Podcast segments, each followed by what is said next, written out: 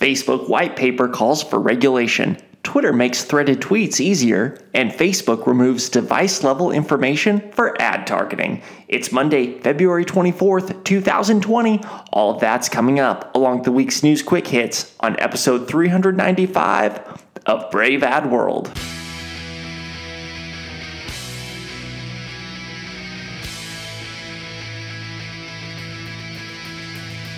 New consumers, new media, new strategies. This is Brave Ad World. Hey, everybody, welcome to episode 395 of Brave Ad World, the official podcast of braveadworld.com, which combines actionable insights with some of the latest headlines in social media and digital marketing news.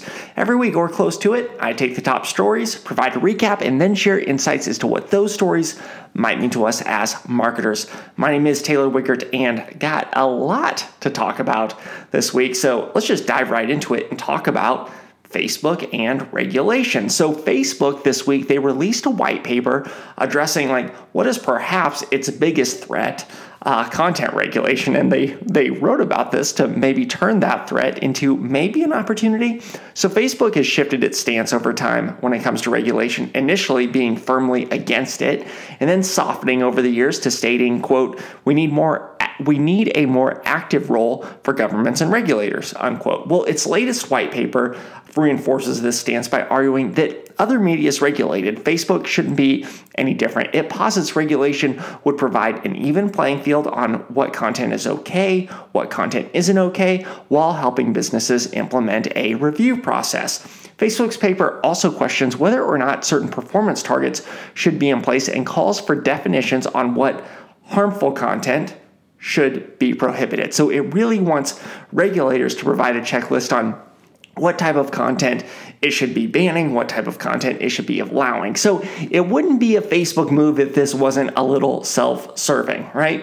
Facebook's been hesitant to regulate itself over the years, even amid growing calls for it to do so. The risk really to Facebook is if it imposes its own regulations more than it already has and currently is, it risks losing users and some of it users and some of it's for better or worse most engaging content. We know misinformation spreads faster than factual information. We know negative content spreads faster than positive content. So, if it starts to remove some of that on its own, well, Facebook loses what's a pretty valuable asset, especially if Facebook's doing it and other platforms are. Now, some platforms, they've been more hands on in their content moderation policies, like most notably, as of late, is Twitter's stance on political advertising.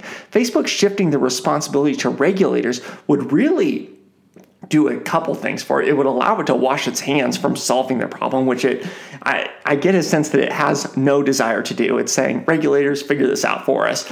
Regulation would would implement the same rules for everyone. Beyond that, what regulation does is it creates a massive industry barrier to entry, solidifying Facebook and keeping potential competitors at bay.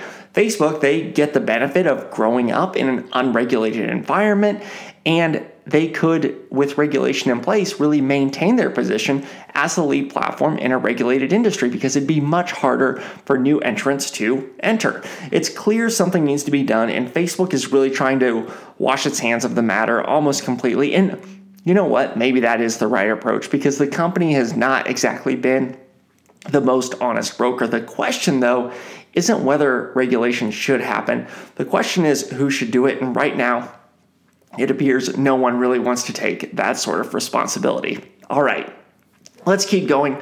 Let's shift gears.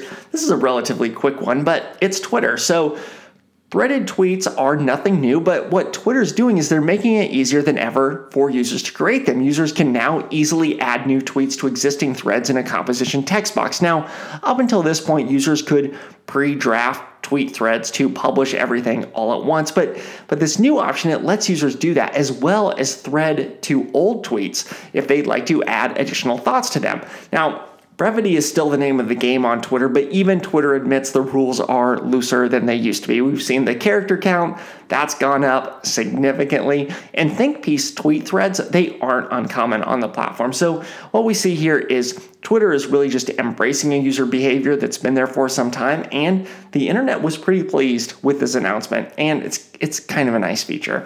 All right, let's jump to our last story and talk about Facebook and device level information. So, Facebook is removing device level information for ad targeting and measurement under growing pressure from regulators and lawmakers. Now, up until now, advertisers they could view raw data down to the device level or otherwise known as device IDs. That allowed advertisers to understand how their campaigns were reaching individual devices.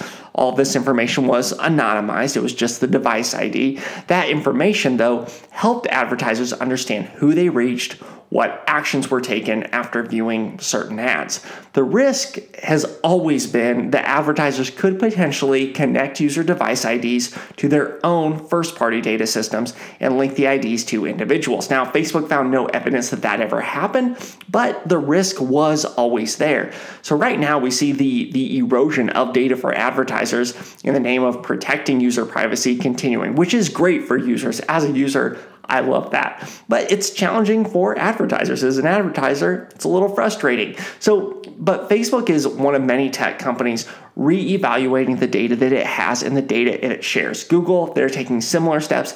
Apple has made privacy a cornerstone of its positioning in the marketplace. So, more of this is going to happen. It's certainly not going away. I think there's almost been an announcement per week of data being revoked from advertisers that they've gotten used to receiving. And like I said, this won't be the last time this happens.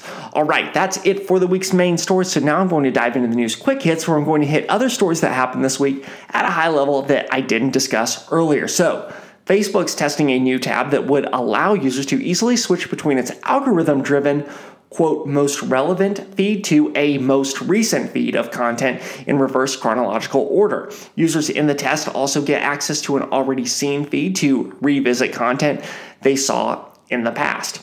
The FTC, I talked about this last week, well, it's officially opened up a request for com- comments to its endorsement guidelines that regulate influencer paid ad disclosures. This is a preliminary step that may not amount to much of anything, but it could also lead to changes to what the FTC requires from a disclosure and a substantiation standpoint from paid influencers.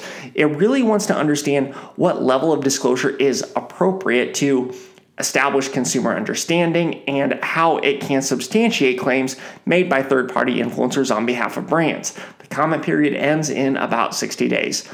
The EU is planning to draft legislation that will limit major tech companies like Facebook, like Google.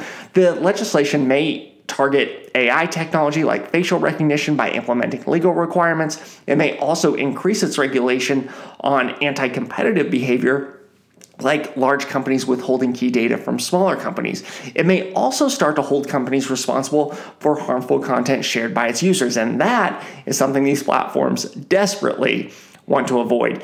And lastly, Snap has introduced swipe up to call CTA in ads, and it's going to join other CTAs that were already there, like those that drive to websites, prompt app installs, and extend video views. I'm not sure who makes phone calls anymore.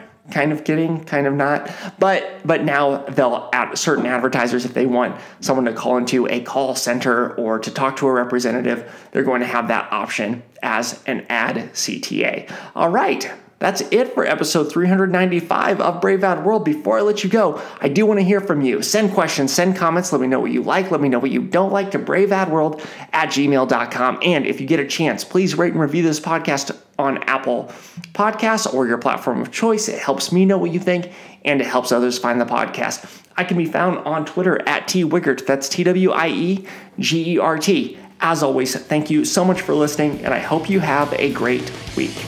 Thanks for listening. For more, check out braveadworld.com.